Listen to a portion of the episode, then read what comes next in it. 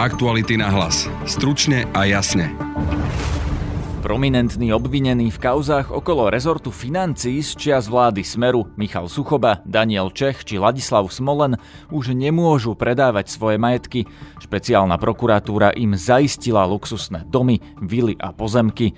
Bývalý šéf finančnej správy František Imrece však svoju rozostávanú vilu predať stihol. Viac povie náš investigatívec Martin Turček. Predali ju s tým, že informoval prokuratúru, že ju bude predávať a že časť z výťažku poskytne ako peniaze orgánom činným v trestnom konaní. V druhej časti podcastu sa pozrieme na východ Ukrajiny, pár kilometrov od nárazníkovej zóny. Nie však optikou analytikov a svetových agentúr, ale očami reportérky Aktualit Stanislavy Harkotovej, ktorá sleduje vývoj udalostí priamo v Doneckej oblasti. Toto vám povedia a v tom Kieve to trošku preháňajú, pretože oni poznajú vojnu len z televízora, ale my sme to zažili. My vieme, že keď to príde, tak vieme presne, že čo máme robiť. Počúvate podcast Aktuality na hlas, moje meno je Peter Hanák. Svet je stále úžasnejšie miesto pre život. Na pár klikov môžete investovať do moderných technológií, čistej energie či lekárskeho výskumu. Úžasné, nie? Investovaním do Fondu budúcnosti od Slovenskej sporiteľne sa pripojíte k tým, čo menia svet k lepšiemu. Nechajte svoje peniaze vyrásť. Viac na budúcnosť je vaša.sk. Špeciálna prokuratúra zaistila majetky niektorým prominentným obvineným, nie však všetkým a nie rovnako. Michal Suchoba či Daniel Čech už svoje majetky nepredajú a štát v tom zabránil aj obvinenému Ladislavovi Smolenovi. Viac nám k tejto téme povie náš investigatívec Martin Turček cez aplikáciu Teams, keďže je doma v karanténe. Vítaj Maťo. Ahoj Peter. Máte, povedzme si na začiatku o pánovi Imrecem. To je taký zaujímavý príbeh, že on vlastne stihol predať vilu, z ktorej ale slúbil, že peniaze dá štátu. Rozumiem tomu správne?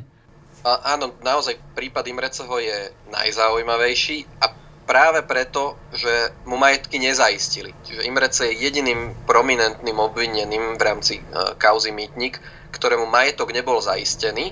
Čiže nemá zaistenú, zaistený svoj apartmán na Donovaloch a nebol mu zaistený ani dom alebo vila v eh, centre Bratislavy, ktorú predal, ale predal ju s tým, že informoval prokuratúru, že ju bude predávať a že časť z výťažku uh, poskytne ako peniaze orgánom činným v trestnom konaní. Prečo mu neboli zaistené? Pretože to si bežný človek môže povedať, že keďže to kajúcník, vypoveda, svedčí proti ostatným, tak má nejaké, je nejak preferovaný zložkami štátu? Nie je to vôbec v tomto momente jasné, pretože zaistené majetky boli Michalovi Suchobovi, ktorý je kajúcník, rovnako bol zaistený majetok Danielovi Čechovi, ktorý je tiež kajúcníkom, tretí kajúcník František Imrece zaistený majetok nemá a nie je na to nejaké jasné alebo jednoznačné konkrétne vysvetlenie. Takže ten majetok sa zaistuje preto, keby bol im uložený trest prepadnutia majetku tak, aby vlastne nemohli sa toho majetku vopred zbaviť a aby im ho potom štát po odsúdení mohol zobrať.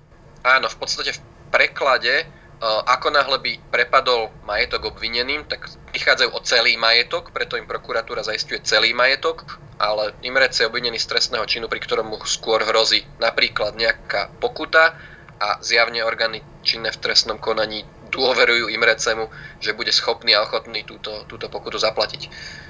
No a pri tej dôvere ma zaujíma aj to, čo si spomenul, taká veľmi e, až vtipná vec, by som povedal, že e, Imrece stihol predať svoju vilu rozostávanú, ale slúbil štátu, e, že peniaze z nej odovzdá? Určite nie peniaze z celého predaja. Každopádne áno, existuje takáto dohoda medzi Imrecem a orgánmi činným v trestnom konaní, ale ani jedna strana nekonkretizovala, že koľko peňazí z predaja tejto vily naozaj zostane štátu a bude nejakým spôsobom zaistených, pričom ide o vilu, ktorú Imrece kupoval za 1,4 milióna eur. No v tvojom článku ja som sa dočítal, že on má na tú nehnuteľnosť úver a že ju teda predal za menej, ako ju kúpil, keďže je rozostávaná a časť tých peňazí pôjde banke. To znamená, že keby ten dlh banke bol napríklad väčší ako tá hodnota, za ktorú ju predal, tak e, možno štát z toho neuvidí nič? Je to nepravdepodobné, pretože tá hypotéka pravdepodobne vôbec nepokrývala celú hodnotu nehnuteľností a napriek tomu, že predajná cena je nižšia ako kúpna cena, tak bude zrejme len mierne nižšia a nie významným spôsobom. Keď hovoríme o nehnuteľnosti, povedzme si konkrétne, pretože v tom článku na aktualitách ona je aj vyfotená a vyzerá to teda dosť mohutná nehnuteľnosť na veľmi lukratívnom mieste. A paradoxom je, že keď človek ide okolo toho domu z ulice, tak to vyzerá ako starý jednopodlažný domček, úplne najnenápadnejšia stavba na tej ulici a len e, vďaka tomu, že e, sa nám podarilo túto vilu nadronovať, tak je vidno, že ide o trojpodlažný objekt, ktorý je v podstate, ide o dve stavby vedľa seba, ktorý má podlahovú plochu takmer 600 metrov. A popíšme si aj tú lokalitu, že kde to presne je, aby si to ľudia vedeli predstaviť. Ide o ulicu Fialkové údolie, ktorá je nedaleko Bonaparte a ten dom má priam dokonalý výhľad na Dunaj. Takže je to vlastne bývanie na mieste, eh, kde bývajú povedzme najbohatší Bratislavčania alebo najbohatší Slováci? Áno, určite sa to tak dá povedať. Ide o veľmi lukratívnu ulicu na hradnom kopci. No a z čoho je vlastne František Imrece obvinený, keď uh, hovoríš, že hrozí mu len pokuta a nehrozí mu, že mu zoberú tú nehnuteľnosť? Je obvinený z korupcie a z preberania úplatku. Za tomu hrozí len pokuta? Teoreticky mu za to môže hroziť aj prepadnutie majetku, nejde však o trestný čin, pri ktorom je povinne udelovaný tento, tento trest. Poďme na ďalšieho prominentného obvineného, o ktorom si tiež dnes písal, že mu zaistili majetok, konkrétne Michal Suchoba, to je teda známy podnikateľ v oblasti IT, on je obvinený, pokiaľ viem, z viacerých daňových vecí a tomu zaistili dva domy, pozemky pod bytom, aj pozemky pod vilou. Tá vila ale podľa tvojho článku je napísaná na firmu, toho, tomu teda zaistiť nemohli. To je podľa teba veľa majetku, alebo no, ako by si to vyjadril? Dá sa to číselne povedať, za koľko tisíc e, alebo miliónov eur mu zaistili majetok? Určite to sedemciferná suma, minimálne ten dom v Limbachu bol v minulosti v inzercii za sumu približne niekde okolo 1 milióna eur. A jemu teda zaistili dva domy plus pozemky, takže je to určite viac ako milión eur. Áno, bude to viac ako milión eur a otázkou je, prečo mu nebol zaistený byt, pod ktorým mu zaistili pozemky, respektíve podiel na pozemkoch, ale nemá zaistený byt na Novosvedskej ulici, čo sú ďalšie, určite vysoké 100 tisíce eur. A čítam z tvojho článku, že nemá zaistenú ani ďalšiu vilu, čiže e, Michal Suchoba mal teda dva domy, byt, vilu a tá vila mu zaistená nebola, lebo teda je napísaná na jeho firmu? Tá vila dokonca nie je napísaná na jeho firmu, je napísaná na firmu istého Martina Wiesnera, dá sa povedať, že ide o suchoboho človeka, ktorý robí manažéra v, v, vo firmách z portfólia Michala Suchobu. A, čiže ani nejde o jeho firmu. Tá, tam je jasné, prečo tento dom nešiel zaistiť, prečo však nie je zaistený uh, jeho byt, ktorý má Suchoba napísaný sám na seba, tak to je, to je zložitejšia otázka a na to momentálne nie je nejaká jasná odpoveď. Prokurátor sa v tvojom texte vyjadril, že majetok možno zaistiť iba ak je nehnuteľnosť nástrojom trestného činu alebo výnosom z nej. A keďže ich zaistili, tak z toho mi vyplýva, že v podstate celé toto bohatstvo Michala Suchobu, tieto dva domy, možno aj tá vila, teda tá zaistená nie je, ale aj tie pozemky, všetko toto má Michal Suchoba z trestnej činnosti? A to je trošku zložitejšie. To bola práve formulácia, ktorou uh, prokuratúra tvrdí, že v takom prípade môže zaisťovať majetok firiem alebo iný ako, ako bezprostredne osobný majetok. Čiže v prípade Michala Suchobu dokázali orgány činné v trestnom konaní zaistiť celý jeho osobný majetok, okrem bytu na Novosvedskej, čiže ako keby všetko, čo vlastní a má napísané priamo sám na seba, ale s tou vilou, ktorá je napísaná na firmu, je to zložitejšie a tu by dokázali zaistiť len v prípade, keby mali priame dôkazy, že slúžila na trestnú činnosť alebo bola kúpená z prostriedkov pochádzajúcich z trestnej činnosti. V prípade, keď sa zaistujú, zaistuje majetok firmy, tak by potrebovali orgány činné v trestnom konaní vyššie dôkazné bremeno a teda v tomto prípade nebolo naplnené, nemali. Tak Keď hovoríme o zaisťovaní, to neznamená, že tieto nehnuteľnosti týmto ľuďom vzali definitívne. To znamená zatiaľ len to, pýtam sa ťa, či tomu správne rozumiem, že im ich vlastne obmedzili, aby ich nemohli medzi tým predať, previesť na niekoho a teda možno im ich vezmu, až keď bude definitívne vynesený rozsudok a možno sa tie nehnuteľnosti im vrátia. Uh, áno, áno, v princípe väčšinu nehnuteľností môžu normálne ďalej užívať. Uh, ide len o to, aby tie nehnuteľnosti nemohli predať a prípadne v niektorých prípadoch sú zaistené nehnuteľnosti priamo správované prokuratúrou, čo funguje napríklad v prípade zaisteného Technopolu, kde nájom z prenajmu budovy Technopolu putuje na účet správcu určeného prokuratúrou, až, na, až keď rozhodne súd v spore ohľadom Technopolu, tak bude jasné, kto má naozaj získať ten výnos z nájmu. No a ešte píšeš o ďalších dvoch zaujímavých ľuďoch.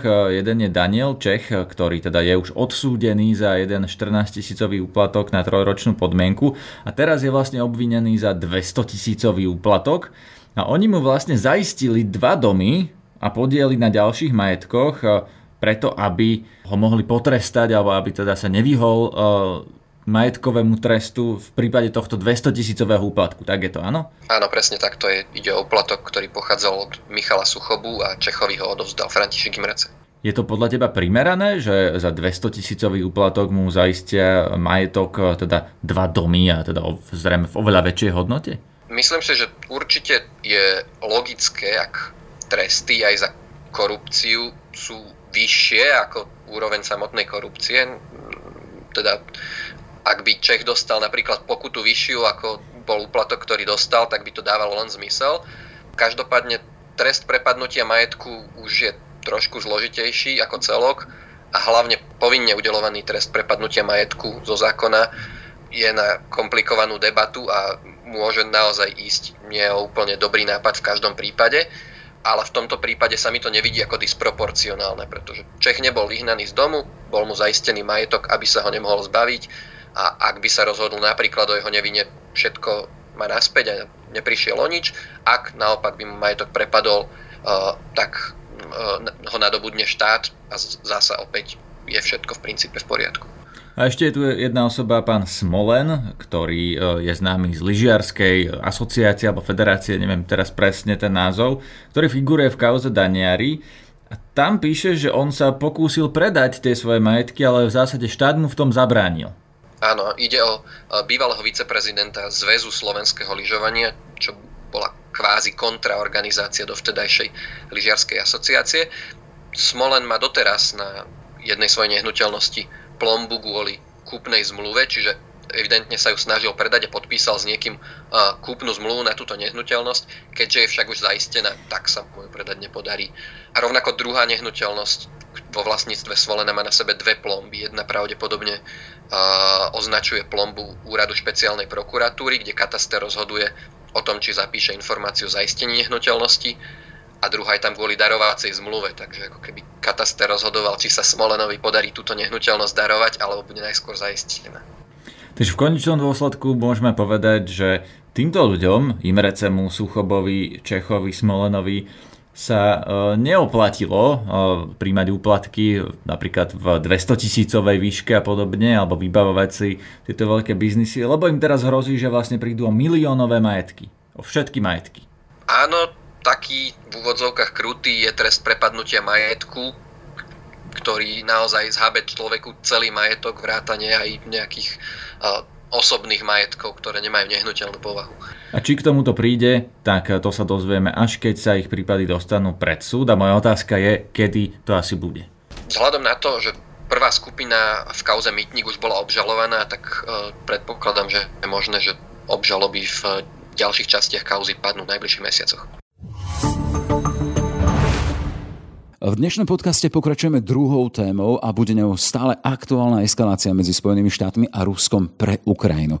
A na jej východ do Doneckej oblasti vycestovala naša kolegyňa, zahraničná reportérka Stanislava Harkotová, ktorá mapuje dianie priamo na hranici s Putinovým Ruskom. Ako teda vyzerá situácia nie optikou svetových agentúr, ale pohľadom človeka, ktorý skúma situáciu priamo na mieste, to už je téma prestánku. Pekný deň, pozdravujem ťa. Pekný deň a ja pozdravujem z ukrajinského mesta Kramatorsk. Ak hovoríme o Kramatorsku, v ktorej spomínal som teda Donetská oblasť, ako ďaleko sme od tej zóny, o ktorej teraz hovorí celý svet?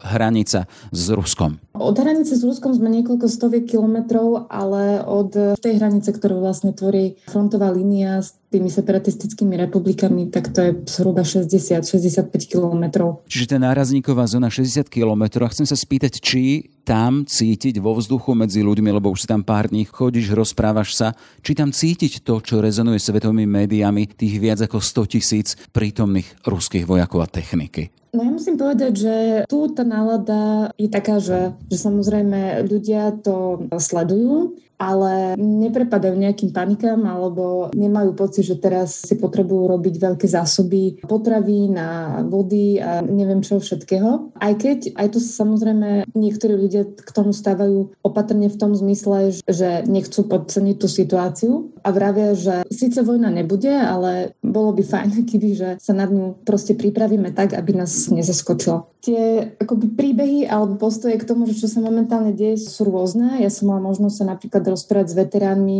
ktorí mi hovorili, že ak by to prišlo, tak jednoducho oni už vlastne vedia, že čo robiť. Bavila som sa s lokálnym novinárom, ktorý mi hovoril, že sa chce vlastne prihlásiť k rezervistom teritoriálnej obrany, to sú vlastne momentálne také formujúce sa batalióny v jednotlivých mestách v Ukrajine, kde tí ľudia, ktorí sú ich súčasťou, tak vlastne precvičujú nejaké zručnosti, ktoré by v prípade nejakej hrozby alebo mimoriadnej udalosti znamenali, že to budú oni, kto sa vlastne akoby postaví na ochranu toho ich mesta minimálne do tej chvíle, keď uh, nastúpi tá regulárna uh, armáda a zároveň s ľuďmi, ktorí akoby vylúčujú to, že, že vôbec dôjde k nejakej eskalácii. Oni tvrdia, že my v tom žijeme už proste roky a už sme tak trošku unavení z toho, že sa stále akoby hovorí, že už, už nás ten Putin v odzokách napadne. Takže je to také rôzne. Niektorí sa na to pripravujú, niektorí sa na to nepripravujú, ale ako by všetci hovoria, že veľká vojna určite nie. Možno dôjde k nejakej lokálnej eskalácii, ale tam už potom sa uvidí, hej, že,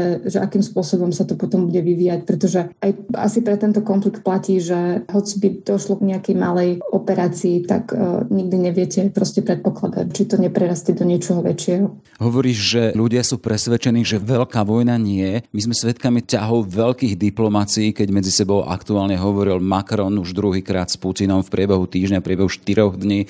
Dnes e, máme útorok, má rozprávať e, ministri zahraničia Lavrov a Blinken, teda Spojené štáty. Rusko vieme, že sú horúce linky medzi spojencami. Na základe čoho hovoria títo ľudia? To ich presvedčenie z čoho vychádza, že nie veľká vojna. Predsa len sme tých 60 kilometrov od tej horúcej zóny, kde sa hovorí o prítomnosti 10 tisícov ruských vojakov. Oni vychádzajú jednak z toho, že oni si už tými momentmi, keď vlastne zažili vojnu na vlastnej koži, prežili. Akoby majú pocit, že to, čo sa momentálne odohráva, sa odohráva najmä na tej diplomatickej rovine. Že ak by reálne malo dôjsť k nejakej e, udalosti, tak ona by už nastala. Nastala by prekvapivo, podobne ako ich to proste zaskočilo v tom roku 2014, kedy kto mal vedieť, hej, že Rusi proste obsadia Krím a že, že sa vlastne začne tá operácia na východe Ukrajiny. Takže ako keby to je jeden moment. Mnohí z nich majú napríklad aj príbuzných na druhej strane hranice v Rusku, takže sa zhovárajú aj s tými svojimi príbuznými a jeden z argumentov ľudí, ktorí vlastne žijú tuto na Ukrajine, tak hovoria, že v Rusku vôbec nie je nálada na to, aby malo dochádzať k nejakej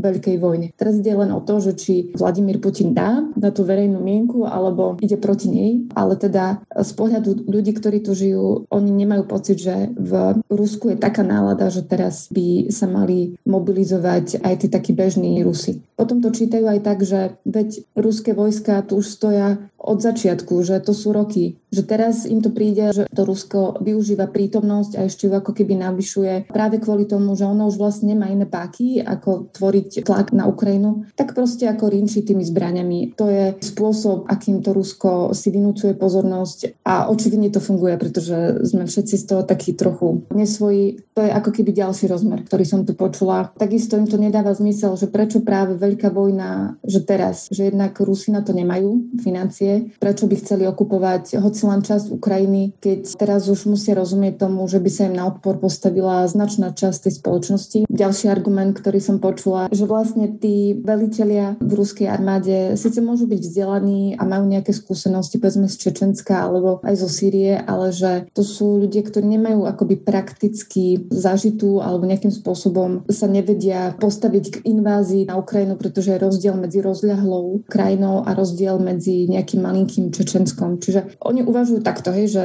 aj prakticky, že či je to vôbec možné, že by teda Rusko mohlo okupovať nejakú značnú časť Ukrajiny, a zároveň, že už v tom žijú roky a už veľakrát počuli to, že to Rusko zautočí a zatiaľ sa to nestalo. Takže oni to takto vnímajú. Čiže ten bežný život, napríklad hovoríš si v meste Kramatorsk, kde je nejaké väčšie mesto, vieme teda aspoň, čo som si čítal v minulosti, samo muselo zápasiť o svoju nezávislosť a boli tam skutočne boje pred tými koľkými šiestimi rokmi 2014-15. Čiže fungujú obchody, fungujú kaviárne, funguje bežný život. Áno, všetko funguje tak, ako bežne. Jediná vec, ktorá sa možno zmenila, ja som si aj teraz ráno bola kúpiť kávu, tak e, počujete strelby, že vlastne to vojsko aj teritoriálna obrana vlastne majú pravidelné výcviky, ale samozrejme to mesto na to pravidelne upozorňuje, aby sa občania nevystrašili, že zrazu počujú za mestom nejaké výbuchy granátov a tak. Takže to je jediná taká možno novinka, ale inak všetko funguje tak, ako si ja proste to mesto pamätám. Ja som tu bola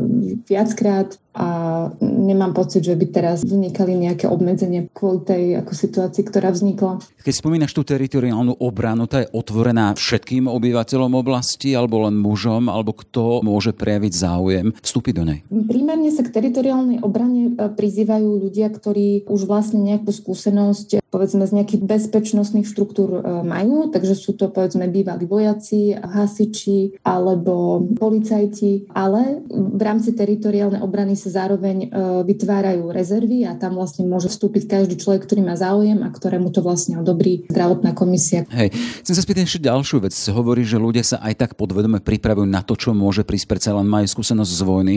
Obchody sú vykúpené, regály sú prázdne, alebo je to také teda, že nemáš tam známky toho, že by ľudia predzásobili? Nie, v obchodoch je všetko, čo má byť. Nikto nič nevykupuje. Aj keď teda počula som aj to, že sú ľudia, ktorí si povedzme urobili nejaké menšie zásoby pre istotu, ale nie je to nejaká hromadná záležitosť. Ja som pred pár dňami e, sa vlastne zhovarala s pani, ktorá má vlastne už od roku 2014 zbalený ten tzv.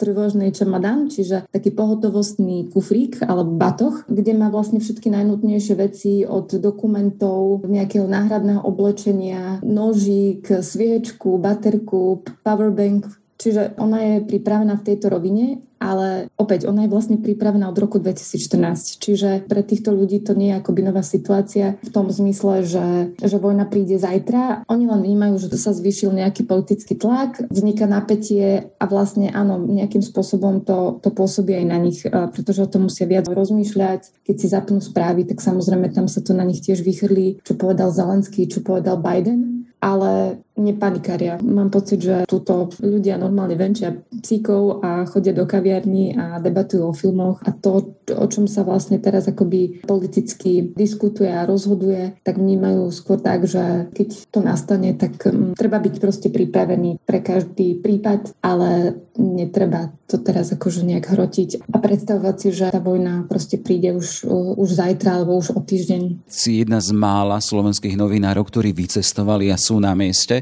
Pre teba je Ukrajina takou tvojou témou, aj som si všimol jeden z tvojich statusov. Rok 2021 mi daroval dva cenné mesiace, ktoré som strávila na Ukrajine. Čo považuješ za cenné byť tam v tých oblastiach? Ja som to myslela aj, aj tak, že vlastne tým, že začala pandémia, tak e, ten rok 2020 ma tak trochu odrezal e, od tej Ukrajiny. Ja som tam vlastne dovtedy chodila pravidelne. Mala som pocit, že už som tam pomaly každý tretí mesiac. Cenné to bolo najmä v tom, že mňa veľmi baví kontakt s tou témou vlastne priamo v tej krajine Teraz sa mi vlastne dostalo možnosti uh, sa zhovárať s ľuďmi o téme, ktorá ma predtým že veľmi zaujímala. To bola vlastne téma zajacov a politických väzňov. A práve vlastne v tom auguste sa mi podarilo s viacerými z nich stretnúť aj s rodinami ľudí, ktorí vlastne zostávajú v tom zajatí. To je na tom cené, že vy keď píšete o nejakej téme, tak uh, dá sa to samozrejme aj od stola, ale keď ste tam medzi tými ľuďmi, vidíte, ako žijú, ako rozmýšľajú, máte možnosť sa s nimi proste pobaviť o tom, čo si prežili, veľa sa naučíte, veľa vecí sa vám proste odkryje. Ja mám pocit, že my sme v tom napríklad, keď začínala vojna, tak dlho sme proste nerozumeli, že čo sa vlastne odohráva na tom východe Ukrajiny. Dokonca ani samotní Ukrajinci veľakrát tak nerozumeli, pretože tá situácia ich tak zaskočila,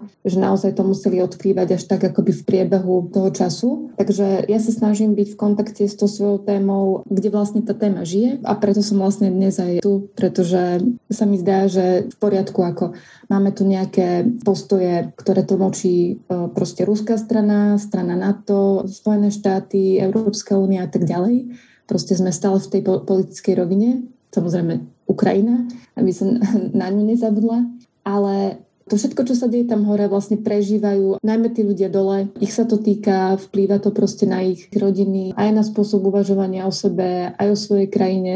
A mne sa zdá, že toto je tiež dôležité vlastne zachytávať e, v tom, keď sa bavíme o tom, že sa má proste stať niečo, niečo mimoriadne. Chcem sa vám spýtať, že aký je rozdiel, lebo som to uvádzal teda, že chcem sa pozrieť na túto tému optikou nie veľkých svetových agentúr, ale optikou človeka, ktorý si to tam obšlápe, rozpráva sa s ľuďmi. Ako sa tento, táto eskalácia, tento možný konflikt medzi mocnosťami o Ukrajinu zmenil v tvojom vnímaní tuto z Bratislavy alebo zo Slovenska a keď si tam pred pár dňami prišla a začala sa rozprávať na konkrétnych mieste s konkrétnymi ľuďmi, ktorí žijú pár kilometrov od nárazníkovej zóny. Čo to spravilo s témou pre teba? Ja predtým, než som tu išla, tak trochu som bola nervózna z toho, že vlastne čo sa vôbec odohráva, pretože ešte do konca vlastne minulého roku som si vravela, že to, čo sa vlastne deje, je naozaj asi len nejaký e, blav, e, že vlastne Rusi sú známi tým, že sú majstri vo využívaní slabostí, sú majstri vo vytváraní napätia a oni vlastne na základe tohto si dokážu pretlačiť pretláčať tie svoje požiadavky. Uh, takže som to vnímala práve v tejto rovine, že sa nič nestane, a už sme predsa v tejto situácii boli, lebo ja už si pamätám aj situácie, keď e, sa zajali ukrajinskí námorníci, aj vlastne teraz na jar, keď začalo to cvičenie, tak vtedy sa tiež hovorilo, že už, už e, dôjde možno k nejakej väčšej eskalácie a nič sa nestalo. Tak som mala pocit, že presne toto je tá istá situácia. Len potom už, keď sa do toho za- začali zapájať uh, tie vyhlásenia pomerne seriózne aj amerického prezidenta, uh, britských predstaviteľov a tak ďalej, tak som aj ja znervoznila. Mala som pocit, že tak asi to nebude až také jednoznačné, ako to ja vnímam. A potom, keď som prišla tu, tak som sa zase trošku ako upokojila, pretože áno, ako hrozba vojny vysí stále niekde vo, vo vzduchu, ale to, ako vidím to, že tí ľudia tu sú na to pripravený v zásade, tak aj mne to dodáva takú nejakú uh, viac seba istoty v tom, že že aj keby sa niečo stalo, tak nemôžeme byť proste zaskočení a netreba proste nejak panikariť dopredu a skôr si nie, že počkať na ten moment, ale že ak sa to stane, tak už by nás to nemalo zaskočiť. Už si tam pár dní, e, aké sú tvoje ďalšie kroky? Teraz si v Kramatorsku aktuálne kam všade plánuješ ísť a kedy máme čakať od teba texty, reportáže, lebo teda vysielame pre poslucháčov a čitateľov Aktuality.sk. Reportáže už v najbližších dňoch. Ja som vlastne teraz mala e, také 3-4 intenzívne dni, kedy som sa veľa stretávala s ľuďmi, takže už e, som v tom štádiu, že to spisujem a naši čitatelia si budú môcť prečítať e, o rodine, kde teda otec sa ocitol v zajatí u u separatistov ja mm, to považujem za dôležitú tému a aj vzhľadom na to, že tá pozornosť je teraz tak e, akoby sústredená na, na Ukrajinu, tak uh, som si vravela, keď som tu cestovala, že bolo by fajn to ako keby opäť nastoliť a potom samozrejme reportáž o tom, ako ľudia vnímajú to, čo sa tu deje. A mám v pláne potom cestovať do Kieva, kde prebiehajú výcviky teritoriálnej obrany mesta, tak aj na to sa chcem pozrieť, že ako vlastne je Kiev pripravený na možnú nejakú mimoriadnú situáciu a ako to vlastne vnímajú tam, pretože uh, ono je trochu aj rozdiel, že či sa bavíte s ľuďmi na východe Ukrajiny, mám pocit, že tak trošku platí, že čím bližšie k frontu, tak tým ľudia sú pripravenejší a potom zase uh, sa rozprávať s ľuďmi, ktorí žijú naozaj v tom centre uh, krajiny a kde možno ten pohľad môže byť aj iný. Ono je trochu aj zaujímavé sledovať, ako vlastne vnímajú tie jednotlivé regióny, ako sa vnímajú vzájomne, pretože tuto vám povedia a v tom Kieve to trošku preháňajú, pretože oni poznajú vojnu len z televízora, ale my sme to zažili. my vieme, že keď to príde, tak vieme presne, že čo máme robiť. Ale zároveň Kiev je to centrum, kde žijú všetky tie akože dôležité informácie, proste tam sú tie úrady, médiá, takže mňa potom zaujíma vlastne aj pohľad toho, toho centra tak ti držíme palce, všetko dobré, aby si prišla potom šťastlivo domov a tešíme sa na ďalšie tvoje reportáže a potom aj tvoje vstupy. Toľko teda Stanka Harkotová z Kramatorska na východnej Ukrajine. Pekný deň a všetko dobré. Pekný deň. Počúvajte aj naše ďalšie podcasty. Upozorňujem napríklad na kanál Relácie na rovinu, kde nájdete naše rozhovory, naposledy s premiérom Eduardom Hegerom alebo primátorom Bratislavy Matúšom Valom. Máme pre vás aj jednu výzvu – ak ste medzi tými približne 300 tisíc ľuďmi, ktorí v čítaní obyvateľstva tento raz zmenili názor na kolónku o náboženskom vyznaní a chceli by ste sa vyjadriť, prečo ste tak urobili, prosím kontaktujte nás buď e-mailom na peter.hanák.aktuality.sk alebo správou na facebookovej stránke podcasty Aktuality.sk. Prípadne môžete rovno poslať zvuk, nahrávku svojho vlastného hlasu s vysvetlením, prečo ste tento raz zmenili názor, či ide naozaj o zmenu vo viere, alebo napríklad len o protest proti cirkvám či ich financovaniu. Niektoré vaše odpovede zaradíme do štvrtkového ranného podcastu. Na dnešnej epizóde podcastu Aktuality na hlas sa podielali Jaroslav Barborák, Adam Oleš, Stanislava Harkotová a Martin Turček. Zdraví vás Peter Hanák. Aktuality na hlas. Stručne a jasne.